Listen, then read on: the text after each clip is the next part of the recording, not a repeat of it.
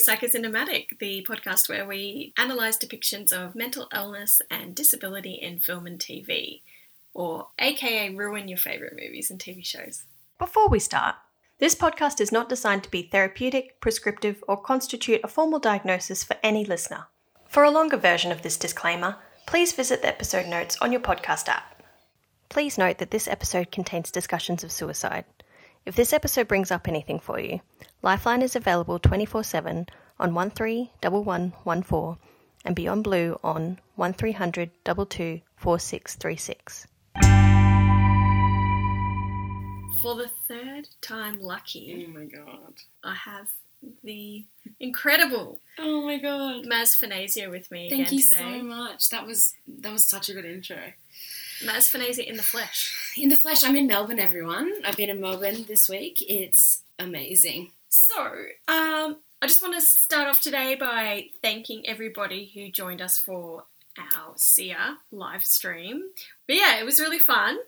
Uh, we have a few new uh, Patreon subscribers that joined Patrons? in. Patrons. Um, full disclosure, I didn't uh, watch it. I'm so sorry. Well, you're kind of part of the psychocinematic team. Yeah, I don't so have any obligation. Um, but also, I was packing to come here, so I was Yeah. really busy. Um, but I just want to shout out Elise McGlashan, Robbie Nielsen, and Nathan Phillips as our most recent patrons. We also have some special episodes coming up as well, which are so far things we couldn't fit into the major episode Oh, that don't really go anywhere. Uh, just let me just quickly tell this story. Um, I was running a bit late tonight because I was having dinner with my parents, and I was just like, "Mom, do you know anyone who's murdered anyone?"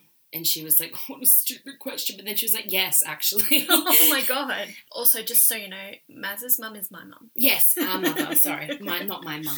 I've forgotten his name. Brett Blatch. It's all right. He's out in the. That's he's the murderer, but like. We, What happened? we can name and shame murderers. So apparently he murdered someone in the car park at the Sunnybank Hotel in the 80s. Holy fuck. So this man lived across the road from mum and was really good friends with Uncle Cam. Um, our uncle.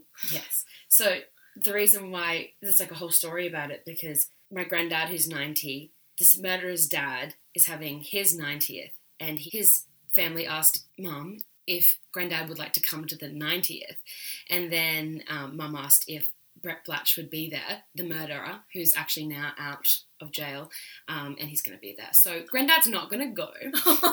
But he apparently he murdered someone in the Sunnybank Hotel parking lot. was it someone he knew? I'm not sure. I don't know how many details on that one.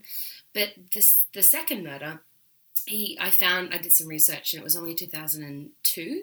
Um, him and this other guy murdered a man, and he's out of jail now for some reason. But the place that they used to live together. This murderer and his accomplice um, was the same place that Daniel Morcombe was taken um, after he was abducted by that guy. Oh my god. But this was like five years before that happened. But still, it's like I just don't even. Yeah, it was just a wild story. How And- is he still out of? How is he out of jail if he actually murdered more than one person? Well, I don't know. I couldn't find any information about the Sunnybank Hotel murder.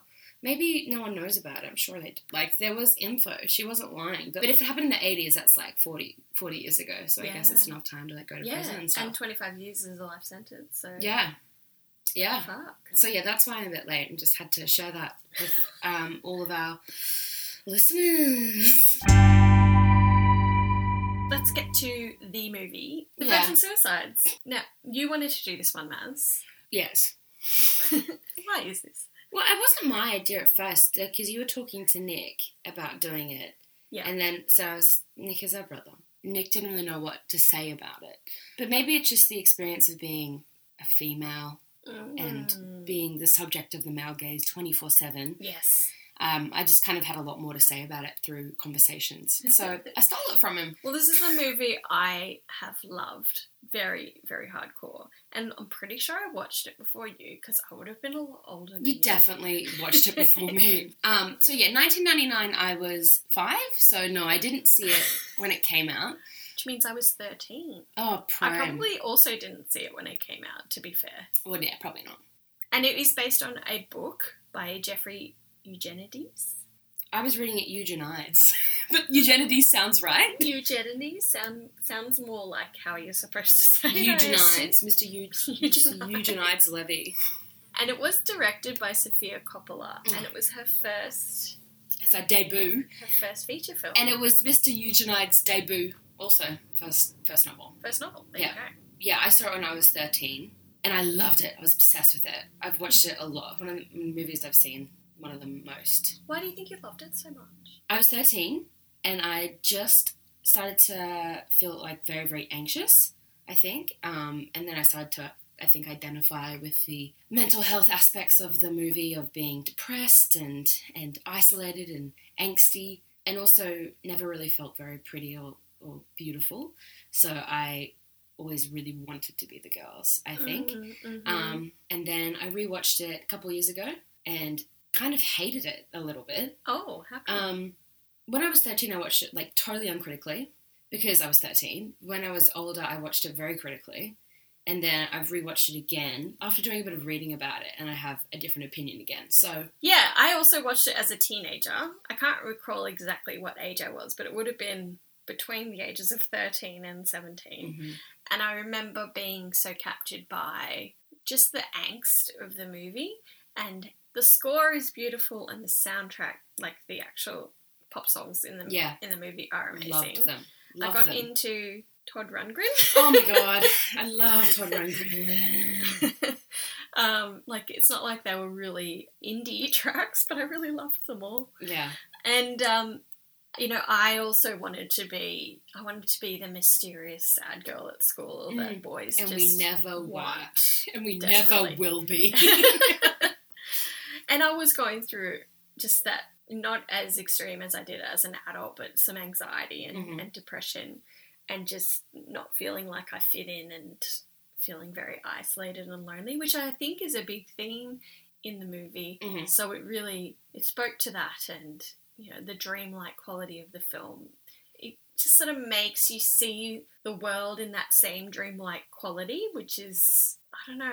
It's it's just a really beautifully made film. Yeah. So that's how it. I was, and I was going me. through my little phase of being like, I want to be a filmmaker, um, and just being like, the cinema, cinema photography, the cinematography is so beautiful, and it is. It's like stunning, and Yeah. like watching it again, it's like it wasn't just me being young and being like, this movie looks great. It still looks amazing, and it's edited really well, and just like it's just a, a hell of a time. It's a really, really well made movie. I think, regardless of how I feel about its content and its portrayal, the movie itself is great. Absolutely. Still. And I read the book, Mm. finished it about five minutes ago. Mhm. on the toilet. on the toilet, Maz heard the whole thing. And it is actually extremely truthful to the book. Like, it's almost like Sofia Coppola didn't really. She wrote the screenplay as well, and she probably didn't have to dig that deep because so many of the scenes in the book are translated on the film, like word for word, Yeah. shot for shot. Like Maybe that's way the problem. I'm gonna I'm gonna hot take it up up front. I think that might be the problem. That's my The problem with the film, is that it's too true to the book. But we'll Mm. get there.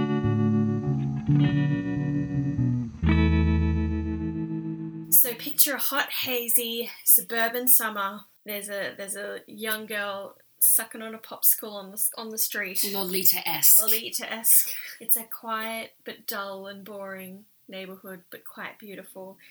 There are trees being chopped down everywhere, and then we hear sirens in the background. Mm. You would never expect something like never. something so terrible to happen You would never. in such a beautiful place. Oh, shut up! I'm sorry. so we find that in this neighborhood, a young girl, Cecilia Lisbon, has attempted suicide. She slits her wrists in a bathtub, um, is admitted to hospital, is given a bit of therapy. Her family attempt to throw her a party as per the guidance of the psychiatrist that she sees. Dr. Danny DeVito. Dr. Danny DeVito, uh, with her four other sisters, the Lisbon sisters, who are just beautiful blonde girls. But during that party, she throws herself out of the window and successfully completes suicide. It's a widespread news story. Everyone has an opinion on it in the movie.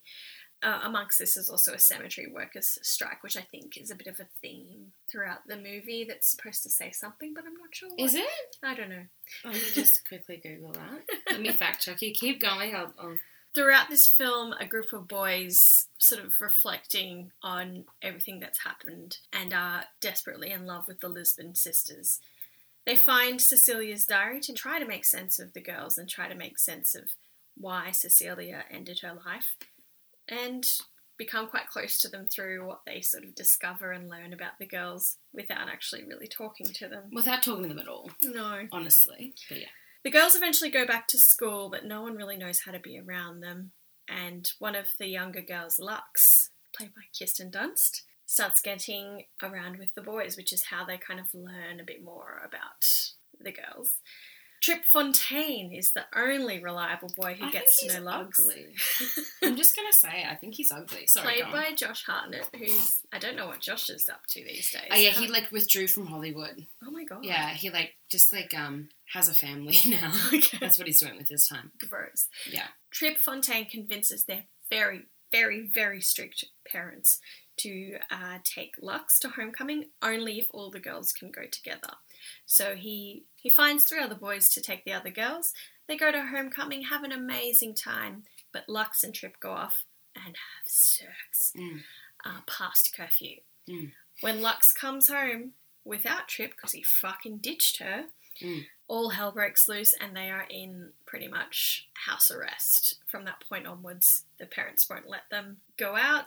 They take them out of school. The house is basically in maximum security isolation. Her mum makes Lux destroy all her rock records. Lux starts having sex with boys on the rooftops while, while all the other boys watch from next door, They which is fucking really fucking it. creepy. And then they cut down the tree that Cecilia loved. Except it's in the next shot. What? Oh, is it? oh, Continuity error. continuity error. Eventually, the girls end up contacting the boys that are uh, watching and spying on them uh, through letters and then using Morse code through the lights Yeah. of the house. And in a really beautiful scene that's lifted out of High School Dreams, they play each other records through the telephone. Oh. But that indeed stops because I think the parents cotton on. I think they do it like once. The girls end up being able to ask the boys to meet them at midnight and wait for the lights. So the boys expect that they're breaking them out of the house hmm to, to freedom. Prison break. But they meet Lux at the door. She's smoking. She stalls them for a bit. She goes to her car and then tells them to wait five minutes. But eventually, they walk through the house and discover that all the girls have suicided, and Lux does so in the car.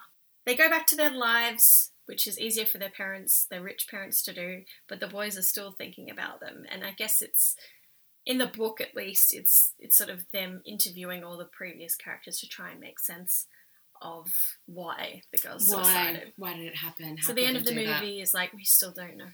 We just don't know. Yeah, it goes on for a bit because they suicide, and then there's like 20 minutes of the film left, or maybe like 15 minutes of just Mm. like conclusion. Like, yeah. yeah. And in the book, um, one of the girls actually doesn't successfully Mm. complete suicide. Is it Mary? Mary, yeah. Mary. So she lives for another month before she takes sleeping pills and then dies. So it kind of makes more sense that it gets dragged out, Yeah. but not in not so much in the movie. In the in the um book, does like does Mary have any dialogue after No. all the girls? Is, she, is it just like retelling of what happened, and then she? Yeah, there's no dialogue.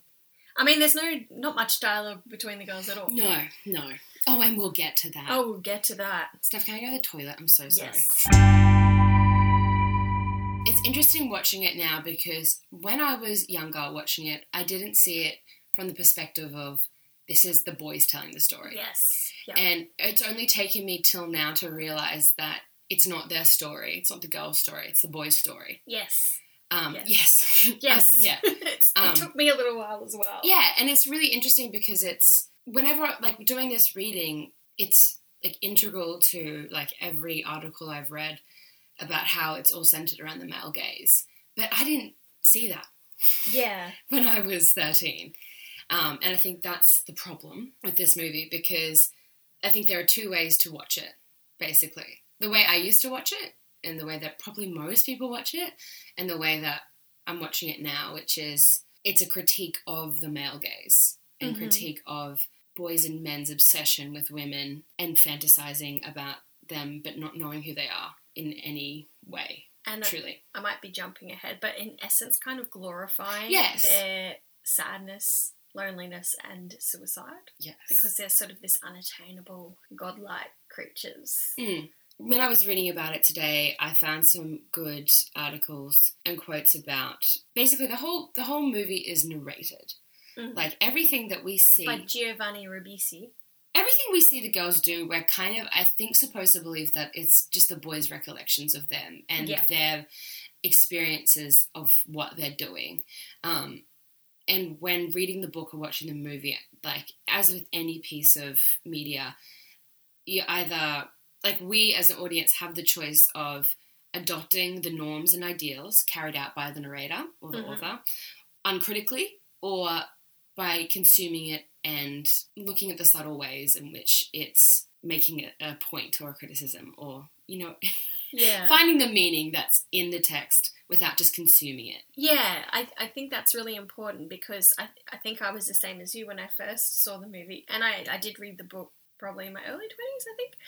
You know, I interpreted it the non critical way. yeah And now, as a older, wiser woman, it's in the more critical way. Mm. And it's still good, but problematic. Yes. Um, I was reading an article by a girl named Risa Coronel, um, and she recounts her experience of watching it. And she says, um, I understood and related to the girls, but completely missed the point of the film. And I did too. Yeah, yeah, Um, same. She also says that Coppola expects a certain level of intelligence from her viewers, hoping that they will infer the inner turmoil that the girls are facing through what little information we are given about them. But unfortunately, the truth is that a broad percentage of our audience probably do not possess this emotional intelligence.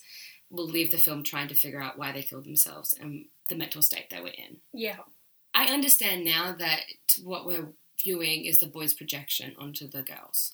But I didn't know that when I was 13. And I when I watched it 2 years ago, I didn't know that either. So I was like, what am, what is this is this is yucky. This is gross. But now I get it a lot more. Yeah, and it's interesting in the movie and the book. There's no one boy that is the Mm. narrator. Mm. It's like we. And- so it could have been Joe Conley or Parky or Oh, Kevin Head. Yeah. you know, could have been any of them. And that's I think also the problem because it's um It's a nondescript boy. it's like the passive past tense, I think. Oh, no, passive collective tense, whatever. Um, because it's the we, it adds credibility to their narrative. Um, of Like that's happened. how anyone would be thinking Yeah. and feeling. And I think in the book, Boys in general. Yeah, Yeah. yeah, It's like everyone, and therefore it is the truth. But really, But I think it's pretty clear. Like there's bits in the book, and I know we're talking about the movie, but in the book, no, they're very, in, you know, very similar, as I've said. There's a whole passage on a, a conversation between like the girls and the guys that are demolishing the trees, Mm. and they've said this may have not been what they said. That's just what we kind of assumed based on what we saw that this is the conversation Right. that happened. So you already know that it's an unreliable narrator yeah, from the book, and I think you can sort of assume that in the movie too because it's all based on their recollections Mm. interviews with people from the past, etc. Yeah. I think But you- also, I think you're right that like Sofia assumes people are intelligent enough to yeah, figure that out. and it's not about like because I'm really fucking smart, but it's like um, you don't have to be like super like non-critical and non-judgmental to not get it because two years ago, I, like I was also really smart then. Um, but yeah, Smartness is innate. Yes, but I'm used to critiquing things and I didn't realize that's what I was supposed to do. Mm. But it's also really strange because I think the movie kind of pivots at a certain point. So towards the beginning, we're kind of seeing. We, we, we kind of get the sense that we are actually watching, like looking in on them. But then from about halfway, uh, like after the prom, uh, homecoming, whatever it is, we see a lot more scenes of just them without the boys being there or anyone else, just them in the house. yeah, So because like they're there alone, it's less voyeuristic. So we're not Mm. getting a complete picture of who they are, and we're kind of led to believe that they actually don't have personalities. yeah. When in reality, I'm sure there was much more going on there. But yeah, it's just a bit weird. And it's the only time the only time you see them have personalities and and a little bit of differentiation between each other is when they go to the prom, Yes. and then it all goes away. Well, yeah. So because like when they're in isolation in the house doing nothing, they don't have voices. They don't have any agency or anything. They're just Which I think is also a filmmaking trick of to how they were probably feeling. And Mm. I just think if we're if we're doing dealing with something like suicide, a more complete picture would have been helpful. I agree. So let's start with our first category of lived experience. hmm Maz, this is a section I neglected today. She today. didn't do which it. I, She I did didn't last do time it. as well. It was, it was right. It was very hard to find information. Um, Sofia Coppola keeps um, her personal life pretty under wraps. Well, that would make sense given her dad is Francis Ford Coppola. Yeah, and given a very that famous family She was kind of um, bullied pretty young for being, being a terrible actress. in The. Godfather Part Yeah. Three. Yeah, it was no good. I actually I I'd finished doing my research and then I stumbled upon this article where she talks about her when she was 15 her eldest brother died in a boating accident really Oh, shit. suddenly. And she talks about um that was her inspiration. Well no, it's what led her to the Virgin Suicides. Um Mhm. and it gave her a connection to the Virgin Suicides because it's about loss. Kirsten Dunst makes it like the a bit easier to find stuff on her. So she's been treated for depression.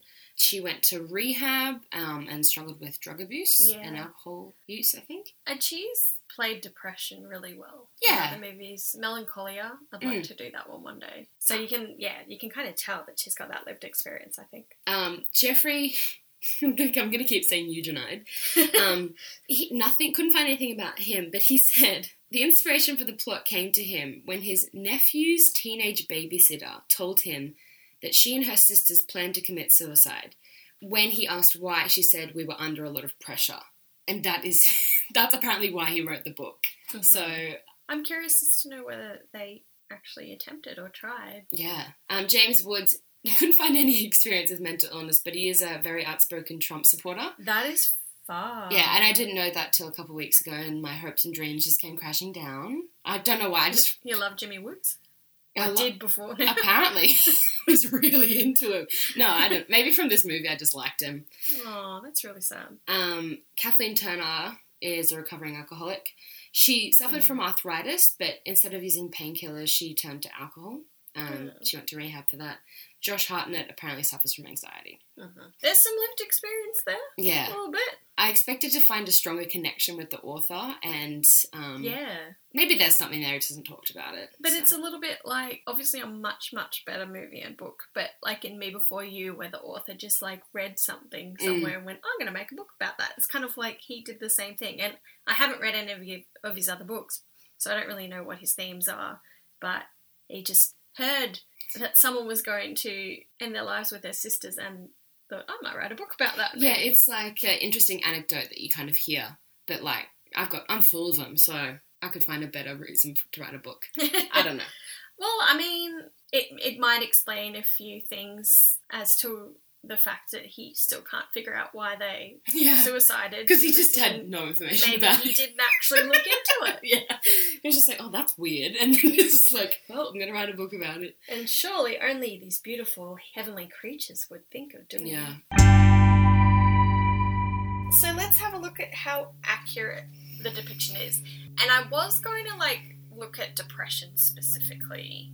But depre- the word depression isn't really used that often in the movie or the book. I don't know if it's ever used actually It is in the in the movie. book. Yeah, but it's not really a depiction of depression it's a depiction of suicide through the eyes of boys Mm, yeah. um, so i thought we could just focus on how accurate is the depiction of suicide the, the response to suicide the, the things that make up the the world of the girls that could lead to suicide Mhm. and and the sort of aftermath I will say this. yes Um, I was reading an article just before we started recording. Don't know where it's from, but I forgot all about it. But it was talking about 13 Reasons Why. Have you watched that? Oh, yes And it, like, it wasn't that's all you need to know is my response Yes, so bad. Um, but comparing these two pieces of media because the suicides in both don't seem to stem from a specific mental illness that's dealt with.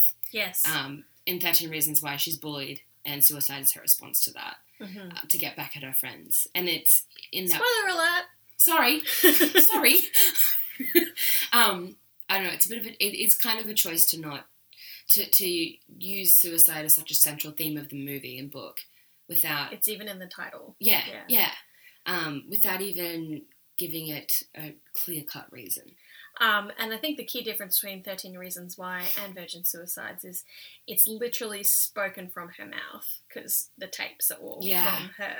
Whereas this book, This is nothing yeah. is said Yeah, from the it's all a projection. So Yeah. maybe Maybe it is more problematic. Who knows? But no, like maybe the girls talked about it, and or maybe they had conversations. Maybe they saw more therapists or whatever. But we're taking the narrative from five weird boys, so Yeah. and they are fucking weird. Like I'm sorry, but Boys anyway. are weird. yeah, they are. They still.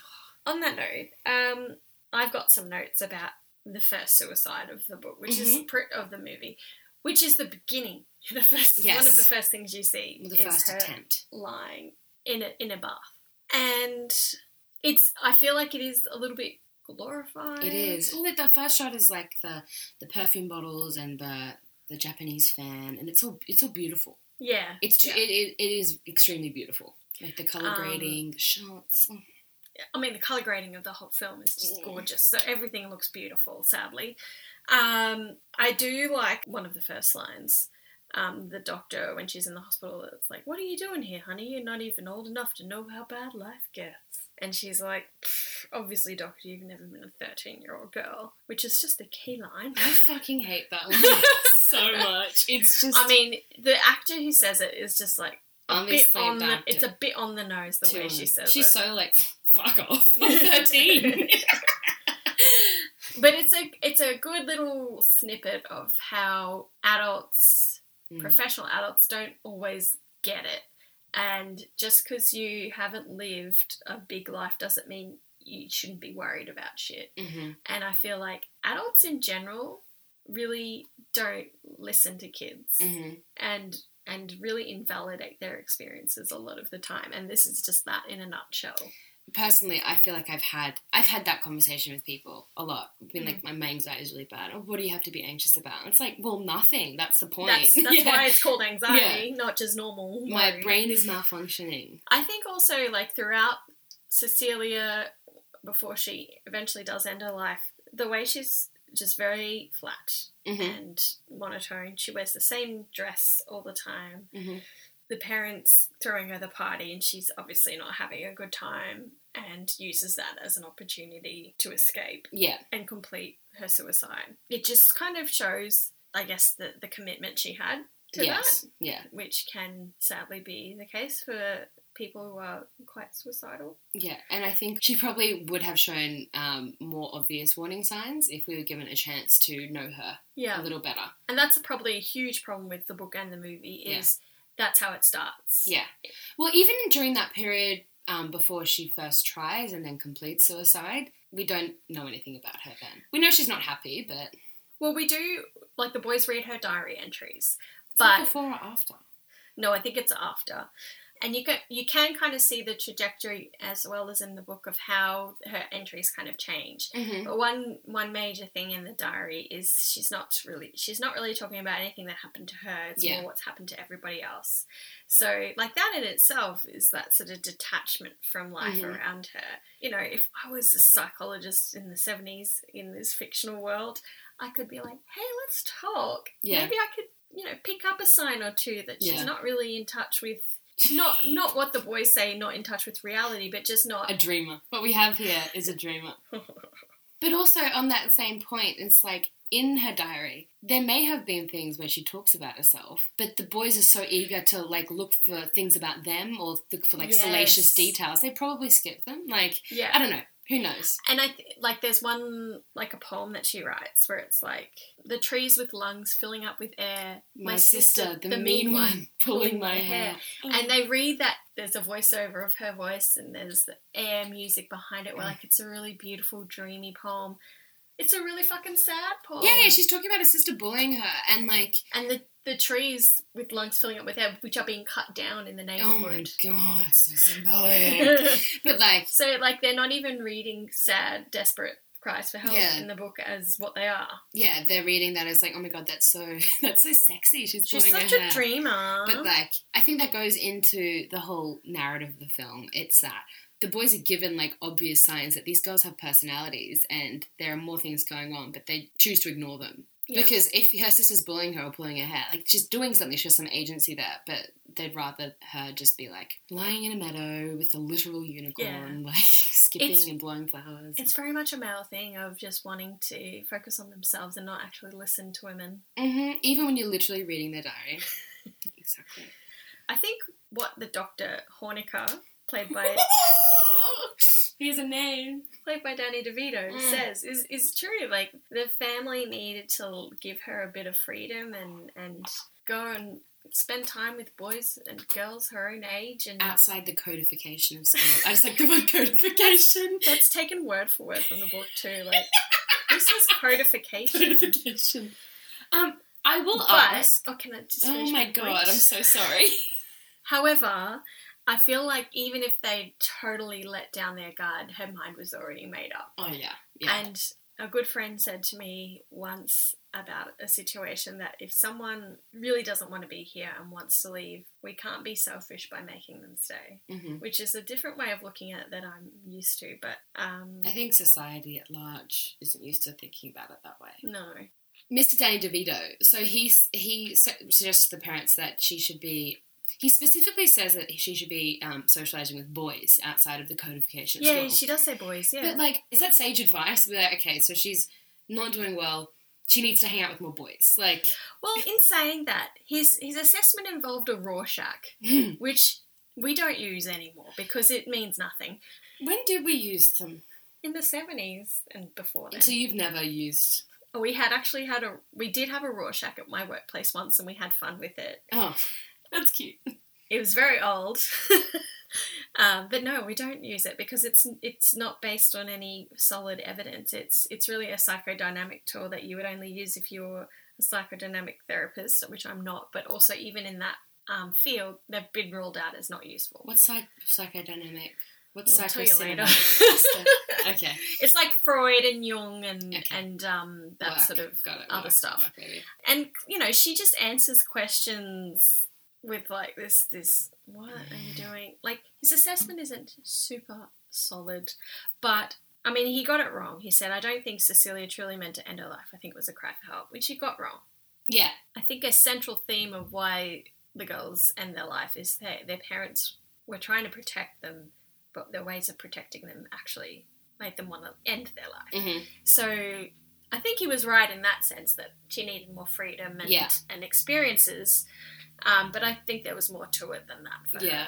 Um, actually, another question I have with you. So we're talking about Cecilia specifically. It's said in like posited in the movie that she is ins- inspired by the boy who. Mm, I love her. Yeah, I love her. I only remember Diana Porter. I don't remember his name. Dominic Palazzolo. Dominic Polizzo. Um, I was reading about um, social learning and when um, suicide victims model their behavior on other Mhm. people. Mm-hmm. Um, and something called the Werther effect. It's like copycat suicide because the publicized or learned about suicide can trigger another. Mm-hmm. But I don't know. Would do you, do you find that accurate in her case? I don't don't think. Well, because he doesn't complete suicide and it's not it's, It's- not treated seriously. Also, it's I don't think it's treated seriously. It's in a completely different context from wanting to end your life for for an actual reason of ending your life. He Mm. he wanted to um, Confess his love, confess his yeah. love and and denounce God. Yes, that's right. He so God, it yeah. was in his case it was absolutely just a, a spectacle. Mhm. And I think she like when they read his her diary, like it's not like she writes heaps about it. She's yeah, like that rich bitch stupid can you porter. Yeah, yeah, yeah.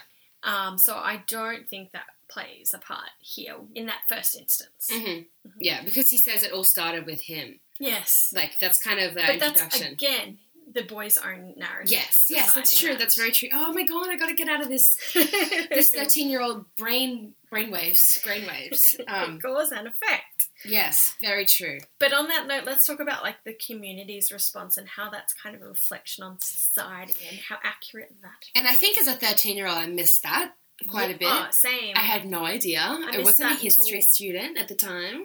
Yeah, and all the reading I've done about it has been it was really tied in with 1970s white America, conformity, affluence, being bored, post-war. post-war. I also it took me a while to kind of cotton on to the fact that I should just add feminism into my criti- like um search in like critiques and understanding of it. But I don't know what's his name again, Gio- Giovanni. The guy who- Giovanni Ribisi, the guy who wrote the book. Jeffrey Eugenetti. Eugenides. Um, I'm not sure. I'm not sure if it's intentional or not. True, like I don't know how deep it goes in, but it's um I think maybe, yeah. The way- yeah. the way that he um. He even says the word like satanic panic. Oh my god! Well, So- there we go. So there you go. Um, but he is emulating through kind of the depiction of housewives, gossip, what Betty Friedan, the author of The Feminine Mystique, kind of Mhm. describes, um, which came out in the 50s, I think, post war America. I'm not sure. Um, 50s or 60s, yeah. um, and she described how women in post war America prescribed to find satisfaction solely in child rearing and housekeeping, and um, kind of told by society not to look for a career. And the girls are very much trapped in that. Mm, they have an extremely conservative Yes. family. And Mrs. Lisbon is very strict, and her sole job is homemaker. It's something you don't get when you're a 13 year old, is the satire of all the people talking about it Yes. the news reporter, all of that. I just went past my head. It's like funny, like especially the bit on TV about the pie and the rat Yeah, poison. Like yep. that's and um, they like the parents that are like, she just wanted out of that house. She just wanted out of that decorating. decorating scheme." scheme. Like that gossiping. Yeah. That like, if you're not like us, then you're just weird. yeah, And yeah, We're not going to actually do anything about it, but gossip about it. yeah. It's all about conformity and Mm. yeah, and also like our previous episode, Queen's Gambit, talking about discontent with women and housewives um, and women who looked for ways of self-medicating and outlets. Mm. um, like drugs and alcohol and whatever that Zanzalone, whatever that drug was that we are talking about, the green pills. Yeah. So the girl's suicide is a means of escape from that life. And I think there's a real backlash to that too. Like, it's not like suicide will be embraced by the community, but mul- multiple times, maybe maybe not multiple times, but in the book and the movie, the narrator says um, a lot of the community blames the decline of our Mm. our town on the girls. And the auto, Suiciding. the auto industry, and I, I, Yeah, I was re- industry. I was rewatching that the other day, and I was like, "What the fuck? What auto industry?" But it makes sense because it's set in the Rust Belt in um, Oh. Midwest America, which is where manufacturing Car. car parts happened had this massive boom after World War II and then it declined from the ah. Oh. 1950s. So their suburbia or their idea of the American Oh, dream is affluence. yeah is basically in decline. Yeah. And I think it's it's showing like all these white Middle-class. Americans just kind of like not really just going through a little identity crisis probably. yeah. I will say this movie is extremely white. I was just about to say that. There's no people Literally of color in this movie. Like I can't even think. And, or or the book. I think um, they mentioned there's black maids on the corner, so they've all Black maids on the corner. yeah. Oh, okay. So what they do eliminate from the movie is black maids. A lot of these families probably had yeah. servants Because the Lisbons, they seem wealthy, like they seem comfortable. They don't seem like over the top affluent. no, But a lot of the other people, but it was an affluent neighborhood, Yeah. so you probably could get by with not being rich. Well, yeah, if, but he's supporting five girls on just like a teacher's salary. Yeah, Wow. must get paid. How does he do it? Yeah, Shitload. really No, good teacher. You couldn't do that these days, that's for sure. But yeah, interesting the way that the suicide panic Mm. is kind of likened to the satanic panic of a little bit later, right? 80s, 90s is more yeah, I think it was more 80s, the satanic panic. It, you know, it, all comes back to that kids are just dumb and do. yeah. They're, so corruptible and they're not smart, and, and you've just got to be watching them 24 7, otherwise they'll Mm. get up to stupid shit or things they think are stupid. And it's really that lack of understanding of adolescence, which is still a mystery to lots of parents. and me. Um, and also that lack of understanding of, of mental health, but also what is good parenting and what is abusive parenting. Because I Yeah. believe that the Lisbon parents were well, yeah. abusive. And even doing my research about it, they just kind of describe them as strict parents, but no, they're like literal, They're- they're they- literally abusive. They're keeping them prisoner. Like, and and the way the parents just gossiped, Mm. that conformity, that lack of conformity, means that no one actually went. Hang on, this is a problem. We need to we need to try and Yes, yeah. stop this from happening. We need to try and rescue the girls, or we need to call the authorities. Or Mm. you know, no one did that. They Yeah. just gossiped about it. and yeah, it's like that. It's four o'clock on a Sunday afternoon. Do you know where Do your you know where your children are? But like, we we know what the solution is to the problem. If there's a suicide panic um, or a rise in suicides, we know the solution is like helping them get treatment, talk therapy, medication, whatever, but not controlling them more. you Yeah. know? I don't know. Actually, I'm not a Well, we know psychologist. that but you now. tell me. yeah, yeah. the world knows that now, but obviously the parents didn't understand. No, Yeah. I did not. On this note, that lack of conformity from the boys' perspective too, You mean like lack of like more? that that us and them we just gossip about it, we don't do anything about it, creates rumours. hmm So you know, there's that idea that Paul Baldino walked in and saw her, and I In the think bathroom floor. in the bathroom. Yeah. And the the narrative changes. It isn't that accurate when Yeah. you, you don't have an open, honest conversation about it, which still happens today. Whenever there's an incident at a school that I manage at work, the rumors you hear based on people just not un, not knowing the actual Yeah. details are pretty crazy sometimes. And I think rewatching it, every time I wrote a little note about it, it ended with like, just talk to them. like, like, oh, they were asking for help. Yeah, you just like talk to them. Yeah. Or like, um, they came back to school act like um, like nothing was wrong. But we, we couldn't figure them out. We didn't know what was. Just ask them. Like, how are you? Like, what's going on? No like, one, and even you know when something comes up like that bit where they're talking about a book portrait of a lady, yeah, yeah, yeah. and one of the students says, "Oh, it's really sad when he died." She's like, "Oh my gosh, I can't believe I just said that." Like, you're not allowed to talk about death at Yeah. all. or like, it, would- that's a that's a perfect icebreaker to be like, are you okay? Speaking of Bonnie. death, Um, yeah. Speaking of death, but like you? no one knew how to talk about it Yeah. or deal with it. But I think it does do a good job of satirizing 1970s wider affluent America and um, highlights lack of information from the mass media. Like the news coverage is funny and it's like Mm, supposed to be funny. yeah, and just the insensitivity, insensitivity as well of the reporter going to the door and being asking her questions about Cecilia, the girls Mm. about Cecilia. Like that's fucked. And like I think we're supposed to be like, oh, Kathleen Turner's like telling her to go away. What a bitch! But it's like, no, no, that's pretty She's fucking done the fair. right thing. Yeah, yeah. I also wonder if the every the media is portrayed as funny because they're through the eyes of young boys, and you know when you're young and out of place, strange things happen. Sometimes you interpret it as funny. When you're young, life looks different to young eyes because you've got more hope and you haven't been corrupted by the world. So yeah. things They don't seem as silly. might seem funny Yeah, when they're they're not. yeah. Like okay, so if I was a young person watching that um, bit on the TV about the rat poison, the girl who baked her grandmother a pie it had rat poison in it, and she had all of it. She really likes sweets. Um, me watching that. I might laugh at it as a child, but maybe the the report was more serious in tone. Actually, you know what? I lied. So when um, I woke up on the day 9/11 had happened, I was sitting at the breakfast bar and I was watching the planes crash into the twin towers and I was making jokes about it because I was 6 and I thought it was funny and mum was like shut the fuck up you bitch. That's what she said to me. No, but um, correct. it's just not knowing the context and yeah, no, Yeah. interesting point. and just not not knowing what to do with it yeah. and and it being so so far from your your life experience yeah. and understanding that it's just humorous Yeah. When the girls come back to school, they're like they came back to school as though nothing had happened.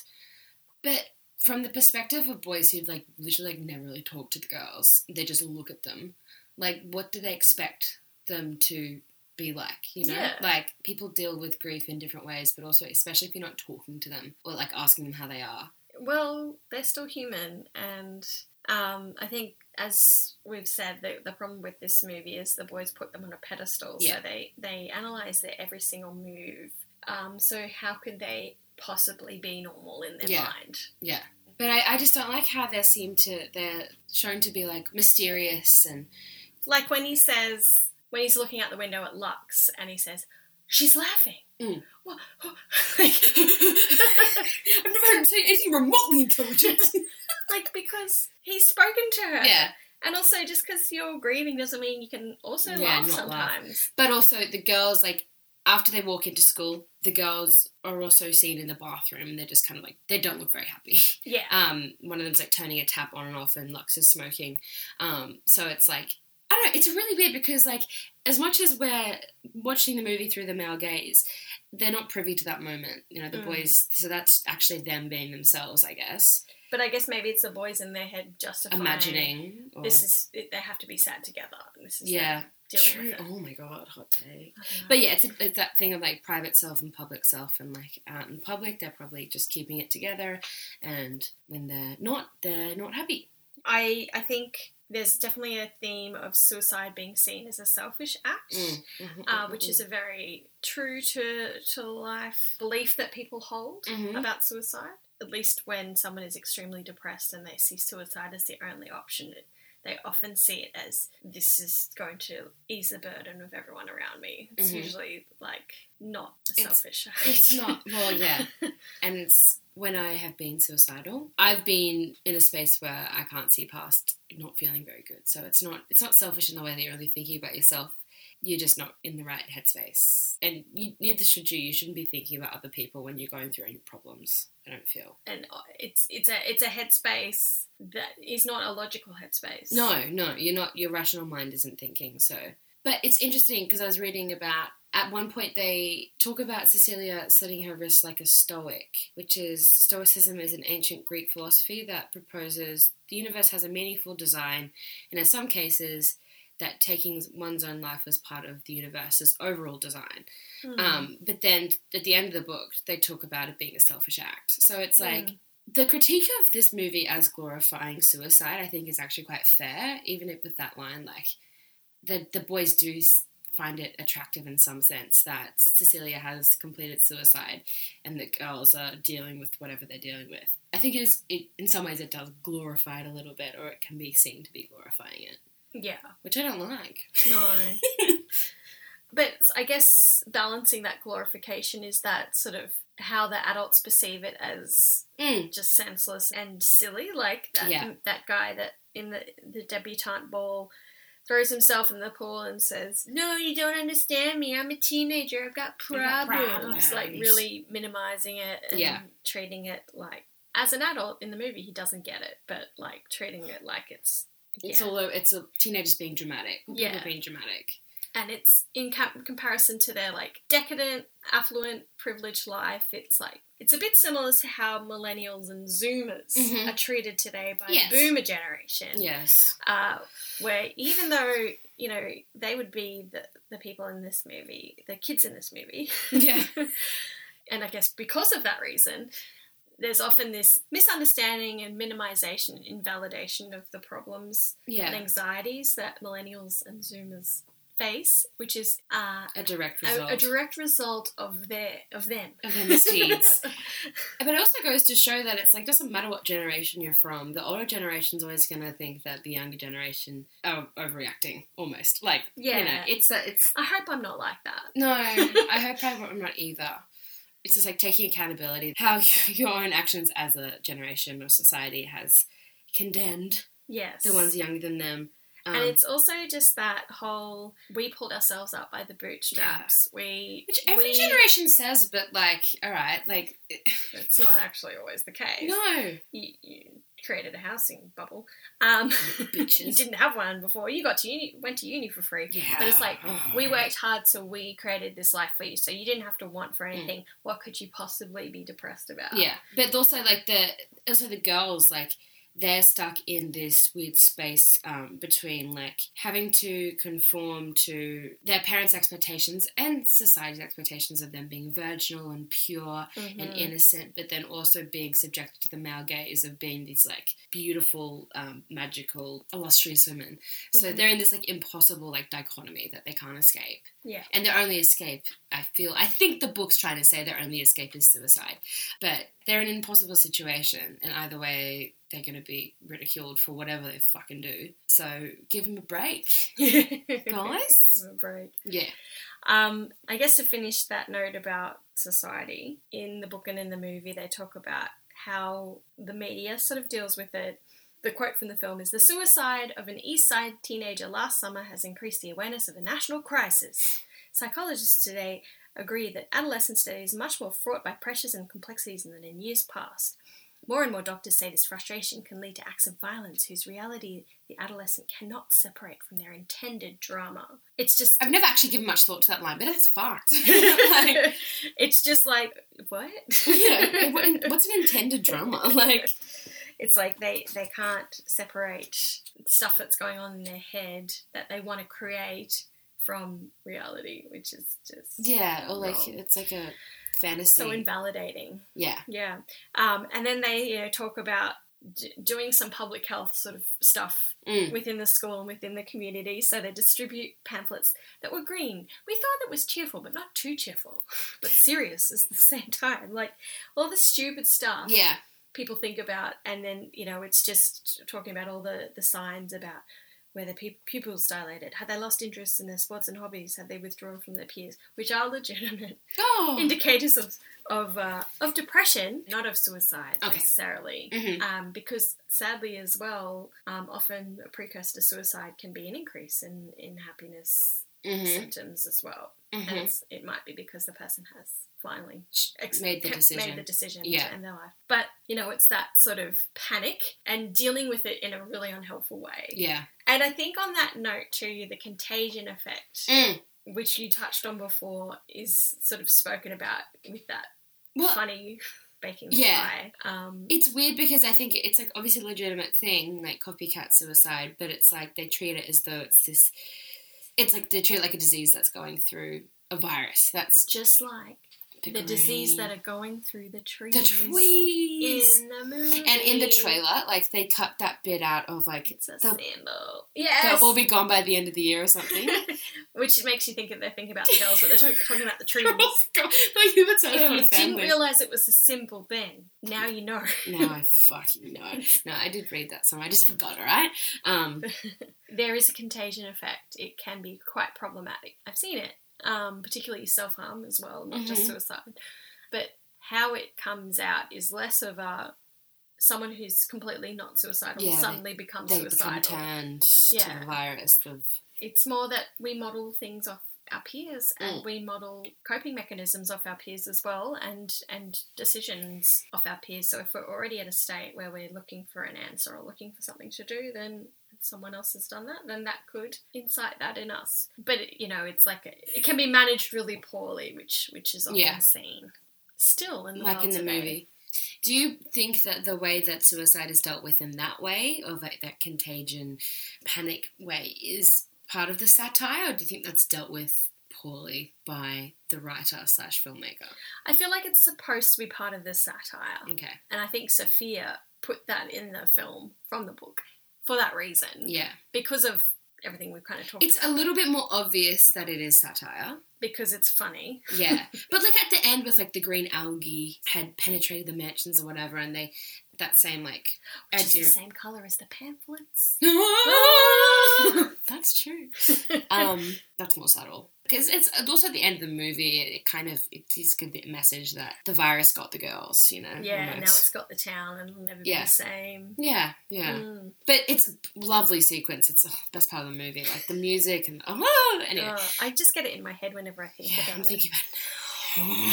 it Can we talk a bit about the depiction of the parents in the Mm, movie? Yes, that what you have to- please. So, like, as I said, I genuinely feel like their parents were abusive. hmm Not consciously. They loved their daughters. Like, you know, they, they cherished every item as they grew up. They Mm. clearly loved their daughters. Does the book go into a bit more detail of how they, the parents, kind of try and police the girls on like what they're wearing and stuff like that? A little bit more than the movie, but still, I think it's depicted fairly well in the movie. hmm There's things they get to do a bit more in the book too. Like they still go to church in the Mm. book, but not in Even in isolation. yeah, Oh, actually, I guess he does say after going to a spirited sermon, she made Lux burner records. Like, Yes. yeah, after Yeah. the sermon. So I guess they still are going to church, but the boys wouldn't know that. How do the boys know they went to church? Anyway, how do they know they, went, to the sermon? Are they like they're well like they're stalkers? Like we've been over stalking. Anyway, Let's talk about the mum first. so I have a good quote about her. um, that states While superficially her intentions appear pure, an innate manifestation of her motherly instincts, she inadvertently infects her daughters with all her parasitical shame and Catholic guilt, subconsciously cementing the vicious cycle by imbuing her own fears into her daughters. Oh, that's well written. Where'd you get that from? I read it myself. no, I didn't. But yeah, and I think it goes into religion a lot. Yeah. Um, where s- we don't really hear them talk about, like, we don't see the parents really being that religious. We just see iconography around. Yeah, a lot. lots. And it's interesting that Cecilia has the the Mm. Mary Virgin Mary card with her, and that's what the girls use to to sort of connect with the boys as Yeah. well. Yeah. Um, is it that that guilt was contributing to Cecilia's decision to end her life because she felt trapped by Mm. what her mum's beliefs were? Yeah. and they were imposed onto her, and then you know that's that Catholic guilt is quite terrifying. Yes, it, it sounds so terrifying. Never experienced it myself. Thanks, Oh, Dad. Our our grandmother was a Roman Catholic. I didn't really, I didn't know. I didn't You know, know you, well. you But could, yeah, you couldn't. You can go to hell. you that can, was you the- that can was- go to hell. That was the truth, or purgatory, which sounds worse than hell, if you ask me. Um, no, it doesn't. like it plays into like the Madonna whore complex aspect Mm. of Lux, and I think it also goes into the dichotomy of like, and the boys as well. It just goes into everything that they want her to be virginal. Her parents obviously want her to be virginal and pure and innocent, and the boys are pushing a different narrative onto them. Yeah, and and if Lux indeed has as much sex as the boys seem to believe, Mm. it's like she rebels against that Yeah, Catholic virginity to to. It's probably actually not that extreme because if it was, you know, Trip supposedly had sex with 400 plus girls. is so- that what it says in the book? in the book. Um, so you know, if she was a male, no one would care. But No. because she's female, they care about how much sex she has. But I was reading that like she supposedly loses her virginity to Trip, which I didn't realize was Or maybe she was doing other stuff with the other boys. yeah. But also, it's called the Virgin Suicides. It's actually a reference to a song. That's right, in the official song in the book. Yeah, because I looked it up on Spotify, I couldn't find it. Oh, really? oh, what's the song? How's the song go? it's like Cruel Crux. Oh no, it doesn't exist. Oh, but like they don't. It's Oh, there's a, there's a line. okay. yeah. But yeah, I didn't know that watching the movie, obviously. But like, it's weird because it was talking about. I was reading something. It was talking about virginity. Um, and how it relates to the movie, and I was like, "There's not really much talk about virginity." And then I was like, "No, it's literally the fucking title of the movie." Like, but yeah, I guess it's it's also even though Lux has a heap of sex, the boys still see her as pure yeah, as well, they just which is true. they're just fucking obsessed. Just because you have sex doesn't mean you're impure. But yeah, back to the mum. Mm. Um, like just even that scene where they're having lunch and they go, "It's just meat on bread." Thanks, Thanks, Mum." mom.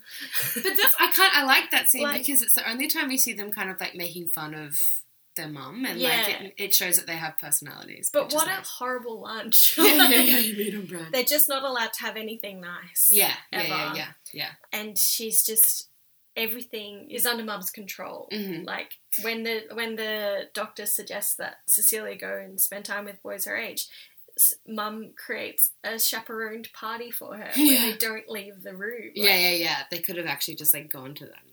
I don't know where they hang out, but yeah. And I think she's just so nervous. She just wants to be so protected of them, but doesn't see how being too protective can actually be damaging. Yeah. I'm confused about the relationship with Mr. and Mrs. Lisbon as well. Mm. because the whole movie and the narrative is all shaped by the male gaze and by men and men's power. And he is so completely the opposite of that. And he's Mm. so complacent and like he's under her control as well. So he's just an interesting character. And And I um, wonder if that's because it's what the boys perceived. I'm very much assuming that he wouldn't want the girls to go out with boys because often it's the, the father that is really overprotective of their girls' sexuality. yeah. But in the movie, it's like, I just do what the, the wife tells me. Jesus Christ. I just like, it's like I've never seen this movie. yeah, so maybe it's the boys sort of like, oh, poor Mr. Lisbon. But I think that's why it's a little bit dangerous the way he's portrayed in the movie because we sympathise with him and we don't give him the accountability Yeah, that he he's deserves as because he's also in an abusive relationship with his children. I wonder if he's on the spectrum. Let's go through the DSM. No, I'm joking. Oh. Um, but you know, he he's very quirky. He's very set in his own ways. He goes on and on about his own interests at that party and doesn't pick up Oh that the yes, boys yes, I are totally not forgot about that. interested. Yeah. Um, he talks to plants. So- I think. you- Have you photosynthesized your breakfast today? That's right. That's why I loved. I loved James Woods. I think. that little yeah. Have you? He was very cute. But you know, he's so rem- he seems so removed from the grief and just going about his day like nothing's happened. And it's, I don't think it's because he's not experiencing it. He just can't. Mm. Like when the father comes into the room and he's just like, "Oh, the wife's a bit under the weather," Yeah, yeah, yeah. and he just talks about the game the whole time. I just kind of saw that as him being grief stricken, but Yeah, I think he is grief stricken, but his expression of it is like pretending it's not there. yeah, yeah. There's just a few little quirky quirks that might No, I see it. that he's on the I see it. And you know, there's there's some real problems with the way they saw their girls, which I think filtered through to the girls. Like all the other kids can go to the dance and the dad can chaperone the dance. Mm. They can be on football teams and Mr. Lisbon's very much involved in all the after school activities, but his girls are not allowed to be Yeah. involved. It's like they are on a pedestal and they're more likely to be hurt by the world. It's interesting as well because we we watch the boys just kind of like hang out. Um, they're at each other's houses and they're out on the streets playing and things like that. We never see the girls do that. No. Like they, uh, there's a couple of shots of them like just on their front yard, and that's like I think that's as far as they can go. yeah. But yeah, they're very much kept separated from everyone else. Yeah.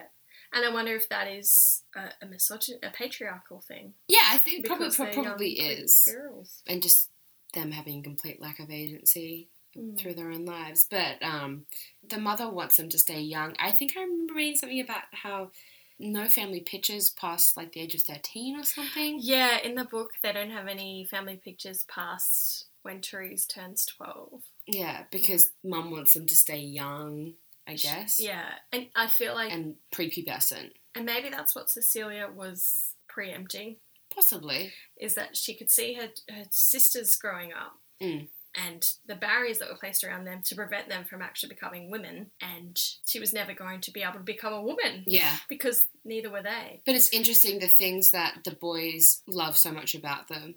Um, a lot of those things, like them being very twee and innocent and sexy and romantic, I feel like are- have a lot to do with the way the mum Yeah, kept them. that she kind of put them on that pedestal for them to admire. And all the, the imagery of their rooms and all their little trinkets and stuff is very kind of like girly and immature ish. And a common theme amongst girls that I know or have known that are very sheltered from the world and are seen as uh, uh, overprotected from their parents is they can be really judgy. And it's kind of like that they've grown up to believe that they're different and can't do the same things as everybody else and they're treated differently from everybody else. Mm. And it's like, no, no, you're better than that. You can't go riding in cars with boys. Um, so as a result, they are sort of They're othering Those- themselves in a way. yeah, they other makes them- themselves, and then in order to cope with that, it's like, oh, well, everyone else is dumb and stupid, mm. so they become quite judgmental of everybody else. Yeah, true. Yeah, yeah, Yeah. yeah. Because you know that, and the reason why I say that is when they're riding in the car on the way to uh, the prom, Prom. they're pointing out everyone's yards and making quite rude comments about, Yeah. like they're gossiping the whole time, But I like that because I like that bit because that one time you see them being just relax and yeah, relax and just talk amongst themselves and I guess they are experiencing a little bit of freedom. They're really excited. They're like, ah, Yeah. we're out of the house. But yeah, no, that that bit with um James Woods when he like kisses his wife in front of the four boys and Yeah. then like is like, "Ugh." Sorry, boys. I can't, I can't, just my wife's I, yeah, I can't describe my like face and movements. It's or- a shame he's a Trump supporter because that's such a good acting moment. yeah, it's like um, you know, Now I'll never watch a James Woods movie again. oh Joe, Let's talk about Joe to finish off this section. I forgot about Joe. Joe. How could I forget about Joe? It's so bad because we used to sing the song that he sings. Oh, I used to. I used. Yes, I did. Um, in the book, he's he's actually, I'm going to say a, a rude word right now.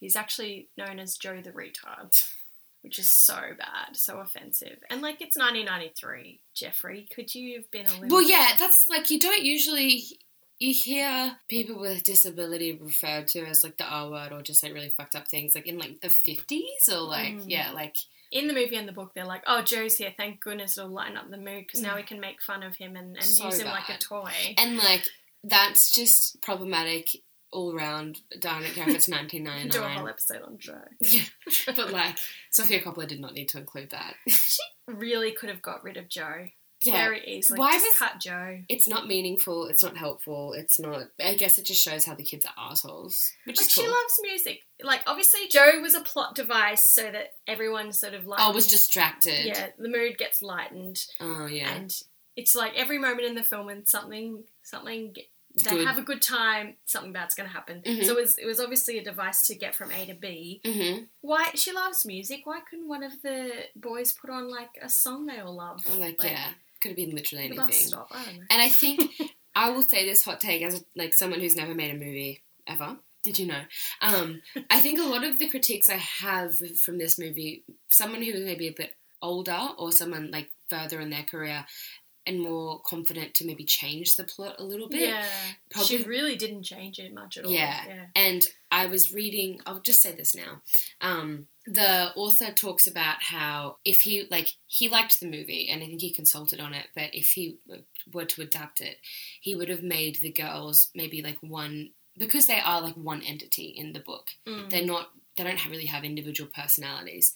Um, and he talks about it. If he were to redo it, it would um, to have different actresses playing the girls at different times, depending on who's talking to them because Mm. it, it goes to like it plays into the fact that the girls aren't anything. It doesn't matter who they are, what they look. Well, it does matter what they look like, but it doesn't matter who they are as people. It's about what the boys think of them. yeah, yeah. So he was saying that's too avant-garde to do, so it wouldn't quite work. Maybe but you could do it. Yeah, maybe I could. But that that plays into like one of the last lines of the film, which was like, it didn't even matter in the end how old they had been or that they were girls, but only that we had loved them and that they hadn't heard us calling, still hear us calling out from out of those rooms where they went to be alone for all time, and where we will never find the pieces to put them back together. So he pretty much admits in the book like it didn't matter that they were girls or how old they were.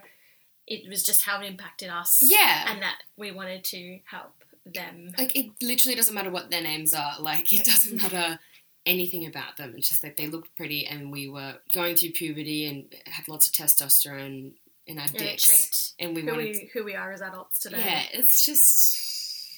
It would have been interesting to see Sofia Coppola take the book and maybe, I don't know, subvert it a little bit or just make it clearer to us as the audience that this isn't actually what's going on because Yeah. you can watch it without even knowing. I think there's hints of that. Like There you know, are when, hints. when Trip sees Lux for the first time, you see that little flash Yeah. in her, that Yeah. sparkle in her eyes, which is like she enchanted him. Obviously, that didn't really happen. Yeah. But- there's little bits like that. I like, uh, but as a you know, as a young person, and even I'm sure people today, it's just like a, a interesting film technique. Yeah, you know, like it's not, it's it's it is obvious once you realize what you're looking for, but But lots of movies, you can do cool shit in movies Yeah. all the time. I would. It'd be interesting if someone sat down and watched this who didn't know anything about it, who you know wasn't really dumb, um, and see what their take was. You Yeah. know, like I don't know. Maybe it's just because most people watch this when they're teenagers and love it when they're teenagers. Yeah. We've kind of touched on them a lot already, but let's just summarize problematic stereotypes in the movie. Um, the girls are literally all stereotypes because Yes. they Everything is a stereotype. literally everything movie. is a stereotype about them. We don't learn anything about them individually. They're a collective. They're a singular identity, except for Lux, who stands out a little bit. Mm. Um, I will say, except for Cecilia, because she's she does things in a different timeline from everyone else. Yes, yes. But there is no other way to see them than stereotypes because stereotypes are based on prescriptions for behavior, things that you assume or people should do. Yeah. Um, and when the girls do, like, well, when Lux kind of like works outside of her prescribed behavior, that's when the boys are like flummoxed. but Um, then she has the stereotype of being like a little slut, Yeah. basically. She's that's, re- that's yeah. how they describe her without saying. it, Yeah, but- she's a rebellious one. So, yeah, in the same way, she is prescribing to their idea of. Yeah. And I think basically what actually happens is little things happen to the boys and they fill in the gaps. Yeah. So they fill the gaps in with stereotypes. Yeah. So there's no getting out of it. Um, let's talk about Lux. Yeah. and her. I'm surprised I've gotten through this without um, saying the word term manic pixie dream girl. like, this is a very manic pixie dream girl oh film, isn't it? Yeah. I, I actually haven't. I didn't write that anywhere in my notes. Yeah, It's that's the first thing I thought of when I thought about well recently. Mm. Um, so the term manic pixie dream girl was interestingly coined by Nathan Rabin, a film critic, um, who watched Kirsten Dunst's performance in Elizabethtown. Kirsten, you have a lot to answer for. Yeah. babe. Um, and I don't even remember that movie. I've kind of Oh, forgotten. I remembered a little bit, but It's so bad. It's so on the nose. ugh, yuck. It's shit. Um, but the term refers to women who exist solely in the fevered imaginations of sensitive writer directors to teach broodingly soulful young men to embrace life and its infinite mysteries and adventures, which basically means that a woman is central to the plot for a man's development, or they, Yeah. they come in and they change their life. We talk about it a little bit in Me Before You because there's the manic pixie dream girl trope, and then there's the dis- dis- Oh, disabled man trope. Yeah, yeah, We're both supposed to like help the other through, yeah. and they battle off. Yuck. um, but yeah, she's not like not like the other girls. She's slim, dainty, long hair, fair skin. She has lack of independent purpose. She exists purely for men to, you know, teach them things, learn about themselves. Which they all are in this movie, but particularly Lot. Yes, Yeah. yes. Uh, example, other examples: Kate Hudson, almost famous; Jennifer Aniston in Along Came Polly; Natalie, Port- Natalie, Natalie. Portman in Garden State; Oh yeah. um, Zooey Deschanel in everything; um, Five Hundred Days of Summer; Audrey, Audrey Hepburn. Audrey Hepburn. Yeah, um, Yeah. Audrey Hepburn in pretty much everything as well, I think. But yeah, Lux is that, and like as much as she has no, like, literally no voice because it's all the male The voice. voice. Well, the girls as a collective, they're there to teach the boys about, like they're always thinking about them for the rest of their lives, and Yeah. And they say in the book, like, every sexual encounter I've had is actually Lux. You know, it's Oh, like, fuck's- like what, so every time you have sex, you think about a fourteen-year-old girl Who is dead. freak. Yeah, no, no, no, no. I think that's an important thing to acknowledge too, that they're all underage. yes, Um, Cecilia's thirteen. it's Lux is Lolita-y. fourteen. Yeah. Yeah. And yeah, Lux is the most sexual one, and she's the youngest after Cecilia Yeah, dies, I'm pretty sure. she is. Yeah. and she's having sex with adult men constantly, which, you know, in the 70s you could get away with, but it's also statutory rape. Yeah. Sorry, I'm laughing. So that's, yeah, not addressed at all No. in the book and the movie. But it's interesting because in the in the boys' minds, at least, they seem to be quite sexual. But the girls themselves, besides Lux, who doesn't seem to be that overtly sexual, really. She's aren't. just a teenage girl. yeah. But the other Trying girls to, don't. trying to get by. Yeah, the other girls don't seem sexual at all. No, They're no, like, they're the opposite. yeah, and Yeah. they're very shy and reserved. It seems. And it's it's it's probably a an outcome of, of their upbringing that they just have no understanding of how to date, how Yeah. to be around boys, what sex is. Like for Lux, she may use it as a coping mechanism. Mhm. We only know from what the boys believe. And, you know, I'm assuming the others see it as like you don't have sex until you're married. Yeah, yeah. So it's like either way, they've got these probably not healthy associations with sex. hmm And they're not given any modelling or understanding. No. Even having a kiss in front of the girls in your wife is like, oh shit. Oh, no, look at that. Whoopsies.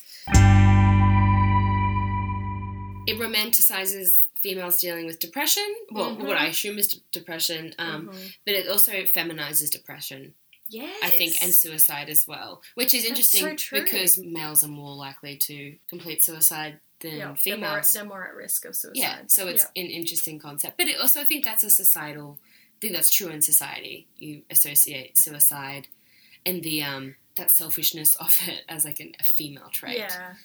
um, And which isn't true, by the way. Just so you know. Yeah. yeah, it's it's it's that view that women are hysterical, that emotions are for women, not for men. Mm. Um, this movie is full of that Yeah. much. I don't like how Cecilia shows up on the boys' beds after she's died because uh, if it was a depiction of them going through grief, I c- may- maybe could understand it, but Yeah, like they're not going through grief because they didn't know her. True. Yeah. On that note, I did write that sometimes in grief, um, it is common for people to see like apparitions or Mm. you know, I guess you could say hallucinations of the person that they've lost. Yeah, But as you say, the person they have lost is in their heads. yeah, yeah, and maybe there's I mean, in the book, the narrator does talk about, you know, Cecilia is someone we grew up with Yeah, okay. um, as is all the girls, but it doesn't mean they necessarily knew her. You can Yeah. still grieve someone you don't know that well. Yeah, yeah, yeah. Well, I, agree, Um, I grieved David but that Bowie. sort of intense grief, including seeing her, yeah. would suggest there's more of a deeper relationship there. going into that romanticization of suicide, it's like in the context of being an adult, the idea of me completing suicide and boys fantasizing, or not fantasizing, but like, you know, hallucinating me that is ridiculous to me now. like me wanting that. But when I was a teenager, like I'm sure like that's something I probably would have wanted. And like someone who was really insecure, it just sounds it seems so alluring and sexy to be like, oh, they're gonna think about me when I'm gone. You know, like that's a huge part. Yeah, and it's it's a bit i think that's um, dangerous yeah, I because agree. it i'm not, not saying that i would have ever followed through on that but it just doesn't send the right message But especially the fact that the girls were so trapped, and then their their end created such a change in the community that could be viewed if someone was that depressed and considering suicide to be like, well, even if I mean, it's a negative impact, at least at least it's, an, im- impact. yeah yeah Um, so yeah, that that is a problem. the i think the lack of clarity it's purposeful of course. I, like it, it- the caveat of everything i say is like it's on purpose. I get it. Like not giving us a proper introduction of who they are as people. I know that's on purpose.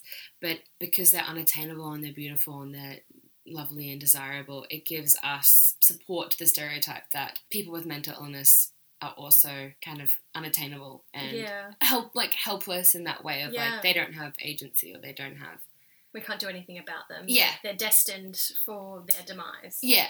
So I just, if we made it in 2021, we'd just write it a different way, I think. I, I don't think it would yeah. be as well accepted. And I think on, on that other note, it's it's very much like depression and suicide being like a mystery that we just will never be Yeah. able to solve. It's like, I know there's more research to be done, but we, we know. but even like there's so many obvious reasons why they would have suicided, but the boys Yeah. are still like, "Who We don't know why. It's like you, could, no one could ever po- possibly find out. maybe because, like, it's not them filling in the gaps that the parents took them out of school and kept them locked up in the house. They know that for a fact. And it's like, there's your reason. Also, why didn't the school, like, call the police? Why didn't the boys call the police? They're like, please help us. Call Yeah. the fucking police. I know ACAB, but, And, you know.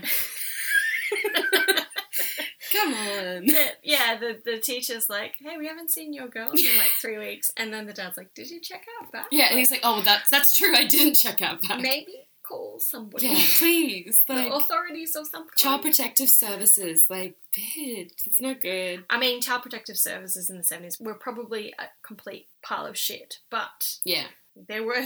there are things like, exist. yeah, people could have done something. Um, and as you kind of mentioned before, there's a lot of stereotypes about girls, like the Madonna whore complex. Mm. So Lux is sexualized, and then she loses her virginity, so she's punished. Yes, And everyone else is punished as well. yeah, like quite literally, like like as a direct result of her having sex. It's Yeah. like very like explicit. Yeah. Also, girls be crazy. Yeah, when they read Cecilia's diary, and this is I wanted I wanted to definitely mention this, like that emotional instability that he says about her because she dots her eyes everywhere. And he says she's a dreamer, someone completely out of touch of reality. When she jumped, she probably thought she could fly, Oh, which is such a lame line. also he's like thirteen now. But a really problematic stereotype of if you read someone's diary, then that is how you should colour how you see them.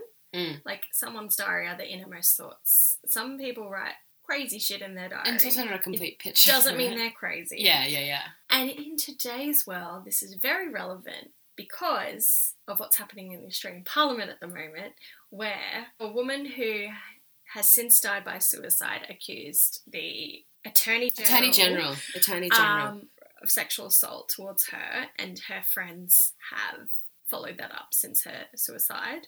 And as a result, one of the Attorney General's mates published her journal and used it to discredit her claims. what about it was discrediting? Well, she must have written some stuff because she was feeling suicidal and depressed, or who who knows. And he's saying that oh, she's she was mental, mentally unstable, so we Maybe can't trust anything. Like, yeah. Exactly. Yeah. So we can't trust anything that she says. You can't trust her claims because she's crazy. Yeah. Which is just so fucked up. So fucked up. Some of the thoughts that run through my head, like, Boy, you don't want to know. like, It's it's just such an outdated stereotype that women are crazy, and when Yeah. they write in their diaries, whatever they write means that is how they feel and think all the time. yeah, And this is happening in 2021. yeah. Fuck. It's getting better, but is it? Ooh. I know. worse this week. If uh, justice is served, then we can say that. I guess on that note as well, there's that stereotype that boys will just never understand girls. They're Yeah. so different from us. They're a different. They're on a different planet. And like some of the, the way they describe the girls is just just like I know it's their projection, but they sound like really shitty boys. Like Mm. after reading the diary, they felt the imprisonment of being a girl, the way it made your mind active and dreamy, and you ended up knowing what colors go together. We knew that the girls were really women in disguise, and that they understood love and even death, and our What? jobs was to merely create the noise that fascinated them. We knew that they knew everything about us and that we couldn't fathom them at all. Like, what the fuck does that even mean? And you know, someone who's a little bit extremist would be like, "Well, that's good because yes, boys um, mean nothing. They just make noise that we like, Yeah, and we yeah. are in control." But no, it's saying that it's very uh, misogynistic because it's saying that we're so different from each other and we should be separated from each other and. Um, To be a we're girl- only for each other. Yeah, and to be a girl innately means that you know what colours go together and that your mind is active. Like, I think female minds are active because I think they have to be because you have so much more to think about than men a lot of the time. Um, especially because we are constantly In making sure danger. we're safe. Yeah. yeah. um, women aren't innately dreamy. Um, and I don't understand why girl like what girls are really women in disguise. Like, I It's just just when do we understand love and even death? yeah, I don't understand love. Our brains definitely don't understand death. Yeah. I don't know everything about men. Like, if I did, then I would be so confused all the time. Because, like, it's also, which we haven't said before, it's all very her- heteronormative. oh, yeah. As well. Yeah. it's just Like, straight white was no- boys loving straight white women. There's definitely, I mean, there's only one depiction of Oh, my of- God, of course. of a gay man. I forgot about that. and that's Trip's dad. It is like a funny moment because it, you don't expect it. I think based on the context of this really conform, like conformative '70s, like um, white America, it just like you don't expect to see like Trip having gay dads. Yeah. It's just like it just like like they're smiling. It's just funny, but And like it's it's not really a big thing in the movie. No, it which- isn't. Which is um, a good thing, I guess. Uh, like he's not ashamed of it or anything, and Yeah. no one seems to. and the guy is problem with it. fucking all like all the girls in school has has a gay dad. Yeah. I assume. However, the fact that Trip ends up in rehab at the end of the movie, Yeah. like, is that trying to say something? Hopefully that just means he's a piece not. of shit. And I just Yeah. like, don't understand why he left her on the field. Because he was a fucking misogynistic prick. Yeah, he was like he was he like he'd used her up and It was that like- Madonna whore complex. Yeah, so now that she's completed the the sex, and in even in the book, he's like, I really liked her, but then I was just sick of her yeah, because I he fucked yeah, her. yeah. Oh, cool. That's a really good explanation. um, but like you know, like I, I would never taste that kind of love again, or like like what? you don't. He was like what fifteen? Like he doesn't know what love Well, is. Well, it's infatuation. It Yeah. wasn't love. yeah, so he probably Yeah. never will taste it And again. and that's the problem. Like teenage infatuation is not the same as love. no. And as I say, you know, Trip was supposed to have sex with 400 plus women, and, and you know that was okay back then. And it's it's very much, I don't know. I feel like that men are always chasing that infatuation, yeah, and women don't get to do that no. because we're busy pumping out kids and, like, and yeah. cooking and cleaning. I think once the infatuation is is gone, women are less exciting, and And you just want to move on to the next Yeah. exciting thing. Yeah. Um, Is it a stereotype or is it accurate? Who knows? it's both, baby, it's both. Um, Just one other stereotype is that like his his dad doesn't know what kind of advice to give him, maybe because he's gay. just be yourself. um, but that's like it's a I mean, it's it's actually not bad. it's good advice that he's like talk to her instead of just like following her around and like watching her like the other boys do. but don't call her on the phone. um, the the whole Lux and Trip dynamic is very like treat him mean, keep him keen thing because like Yeah. Lux like doesn't show interest in Trip and therefore he's like He's obsessed, with her. Yeah. And it's just gross and it's something that I like you know my teenage brain would have been like Yeah. Stereotypical. Is there any other stereotypes that we didn't touch on? Obviously, there's a lot, but I think we covered most of them. yeah I think it's pretty like a good summary is because we never really get to meet the girls. Their whole being are stereotypes. Their whole existence in the narrative is Yeah. a stereotype. Yeah. And hence, what happens to them is presented in a very stereotypical way. hmm Mm. I did read a little, like, I was seeing, saw something that was talking about how su- their suicide is an act of rebellion, an act of autonomy, um, in that they all choose different ways to suicide. And they apparently all fit their personality. I'm not really sure, but we don't know their personalities. Um, There's no extra personality in the book, so Yeah. um, but they all use like household items as well. It's kind of like domesticity yeah, played out. Um, Lux the car, Mary the oven, Bonnie. I don't know why I know this. Bonnie the rope It's hard not to remember it. and what was the other one? Sleeping pills was Therese. trees. Yeah, Yeah. and she's the one who doesn't die. Oh no, it's the Mary. Mary's the one who doesn't Oven, die in yeah. the book from the oven, but then she uses sleeping pills. Yeah. Yeah. Yeah. Hmm. Let's finish off with is this movie helpful? Is it harmful? How is it helpful or harmful? Let's start with helpful. I wrote here the girls don't wear much makeup. Good. But you put that in harmful. I meant to put in helpful. That's so good. Um, but yeah, so good that they don't wear makeup. Like even I don't think they're allowed to wear makeup though. Yeah, that's why. Yeah. But it was it's just nice to see a movie where they're just naturally beautiful. Like Kirsten Dunst is naturally a beautiful person. Mm. And also all her flaws are on display as well, like a little snaggletooth. I mean, you can't make up that away. She could have got corrective surgery for the movie. I'm joking. They're all Um, skinny as fuck too, but anyway. Yeah. I guess it was helpful because suicide wasn't spoken about in the 70s, but the book came out in 1993, Yeah, no, yeah. so I don't think you can give it that.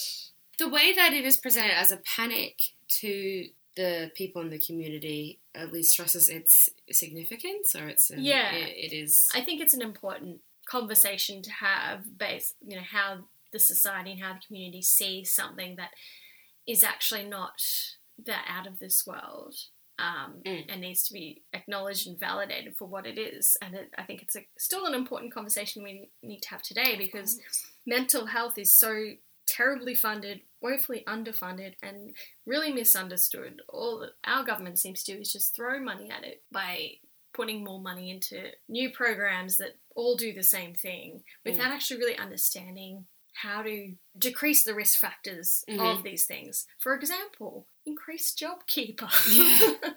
Oh you might see a few less suicides if you increase JobKeeper. that was such a big thing as well. I remember like just people like in, in that kind of panic sense, people talking about suicide linked to coronavirus. Like Mm. suicides suicides are gonna go up or suicides have gone up. Like But there's also I'm not sure if it actually did or not. I'm not 100 percent sure. Well, it depends on what stat you read. I've been told that suicides have not gone up, but self harm and mental health issues have. I can I totally believe mental and I genuinely issues, feel hope.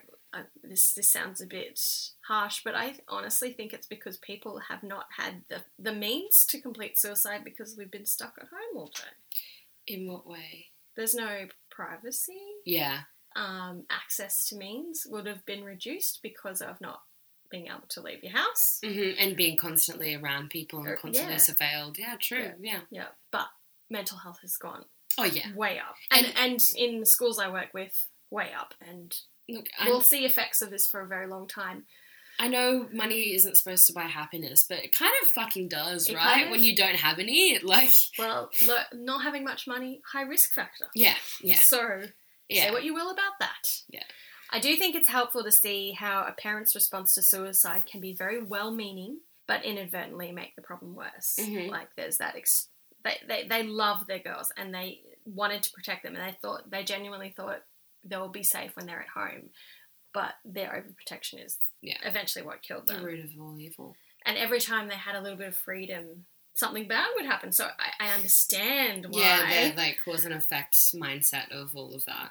but it's a very emotionally dumb way of thinking and and it, but it also I can understand as a parent I don't want anything bad to happen to my child Yeah. so not even just as a parent obviously you don't have to be a parent to know know.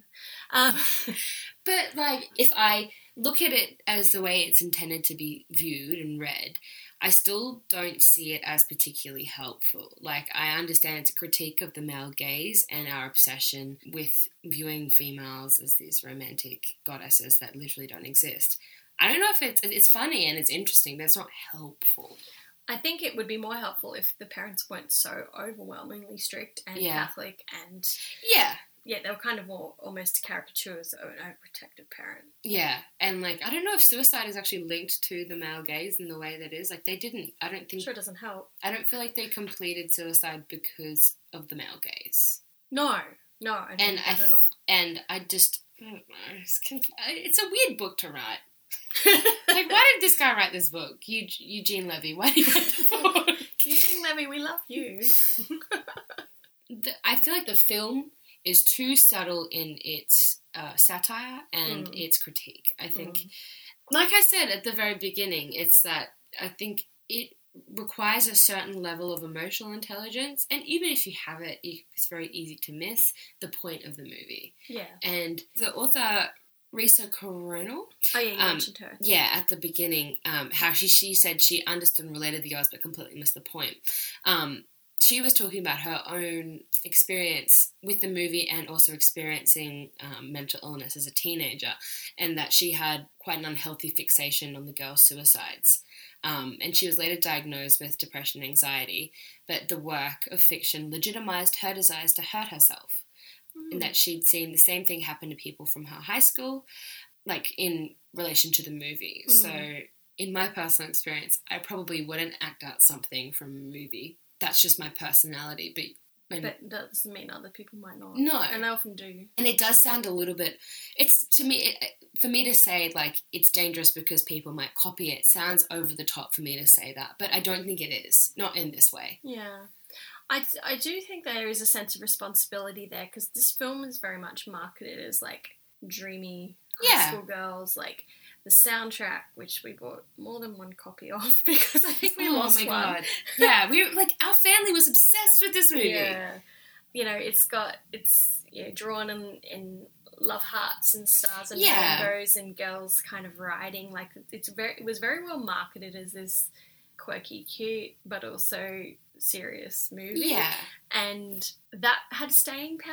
I think. Yeah, the way the whole because it is a The really ha- way hairstyles and music and the fashion. yeah because it's a really well made movie. yeah, Um, and it it is cool. It's like cool. It's like it's and it's quirky. I hate the word quirky, but like even watching the trailer, it's like the type of trailer I really like where you don't really see much of like what the movie's about. yeah. it's cut but you just together. watch it. Yeah, it's cut together really like stylistically very interesting, and it's just paired with the subject matter. It's I think it can be quite dangerous Mm. and harmful in that way. Yeah, I do agree. I just don't think it's obvious enough that we're what we're watching. And I think at the time when I was probably most impressionable, I wasn't suicidal. No, I wasn't either. I wasn't either. was. That could have been really problematic. Yes, I agree. I do agree because I don't. So I watched it at the start of like high school, like grade eight. I didn't. My depression didn't get really bad to like the end of high school, and I was probably a little bit more mature by then as well. But like, if I had been feeling that way when I was younger, I don't know. It may have had a bigger impact Yeah. on my mental health. Yeah. because I really loved it. Yeah. I really loved it. But I think you were probably the same as me. Is we didn't love it because they suicide, no, no, no, no. but we were coming from a place of more mental stability than other people, Yes, yes. which wasn't saying. And I think we probably liked it for the the, the film itself as well because we love movies. You know, we we love Have cinema. we love cinema. Um, so maybe we liked it for different reasons, but You know, I will say though, like I think Sofia Coppola did a pretty fucking great job. she did. film. She really did. She really did. However, she took a turn. Oh, honey, I didn't mind the Beguiled. I haven't actually seen The Beguiled, but that's somewhere. Oh, horrible. And The Bling Ring. the bling ring was I didn't. so crap. I didn't mind it. oh, it was But because I heard it was so bad, I expected it to be worse. I yeah. think. Well, actually, we ended up Michael and I ended up downloading like the telemovie version of it. we started watching. It was like, and we heard it was bad, but not this bad. also, I don't know any of the actors. yeah. Wait, where's Where's Emma where's? Emma Watson? so when we watch it, we're like, oh, this is better. Oh, but not, Not, not, that much not better. That is good. This is a quote that I think summarizes my point very well. Whether it was Coppola's intention to create characters in the Lisbon Girls that could easily be viewed as these one dimensional stereotypes for the purpose of satire, or because she's actually failed to recognize and resist portraying these negative stereotypes, is relatively unimportant. The problem is that they are present and that they are being perpetuated, even in a film that claims to satirize the very machine that it accidentally becomes a part of. Mm-hmm. Um, I didn't read that out as good as I could have, but um, No, yeah, and it's. I think that's it in a nutshell, really. That's all. I could have, I could have just read that out and we just call it quits. Yeah. But um, Well, let's do it. yeah, let's call it quits. I just have one last thing to share with you. Okay. So, this film impacted me so much that the bit in the movie cinema where Lux and True. Trip are like just about to hold hands and it goes really, really slowly, inch by inch. I did that in a cinema with the guy I was dating at the time, the first time we held hands. Did you do that on like on, on purpose to like recreate from the? Well, it sort of happened naturally, but both of us were thinking of the movie at the time. Oh, really? You both? Oh, was holding hands a big deal? Like, I mean, I but was like 19, I think. no, 18. You'd held hands before. Yeah, I'd done more than hold hands. before, oh my god! Oh, no. Yeah, That's really it was just very cute at the time, but uh, Now it's disgusting. that was disgusting indeed. Yeah. I think we've covered it. Did you like? Did I you like- like the movie? like I the did movie. really like the movie. I still really like the movie. Yeah, I mean, I really enjoyed watching it, and at the end of it, I was like, "Fuck, it's a great movie." Yeah, and I think this has come at the right time in my life because I've I've loved it, and then I've really not liked it, or not not liked it, but just not really felt quite right about it. But now I'm comfortable liking it again, wholeheartedly, but just having a few things to say about it. Yeah. and I've got it all out, so it's fine.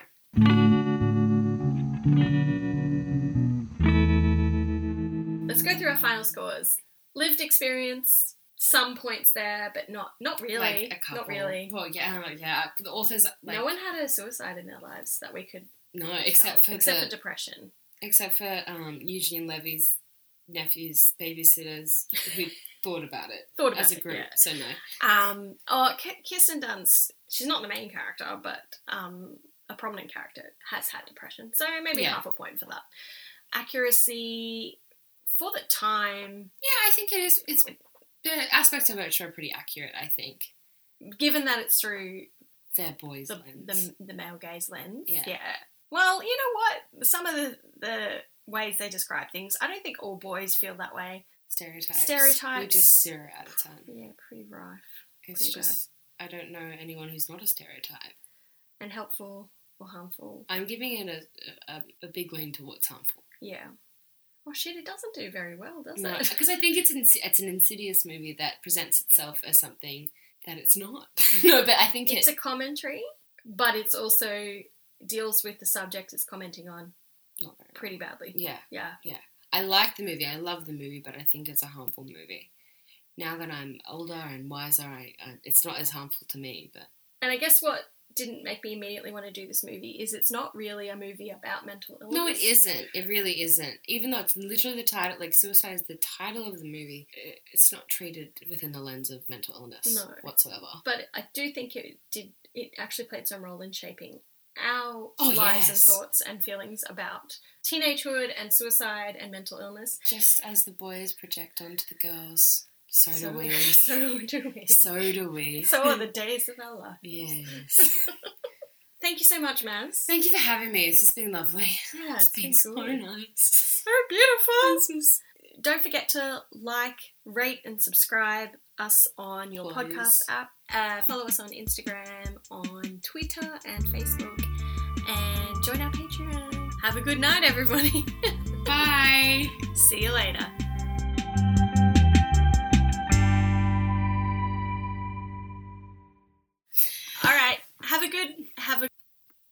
Have a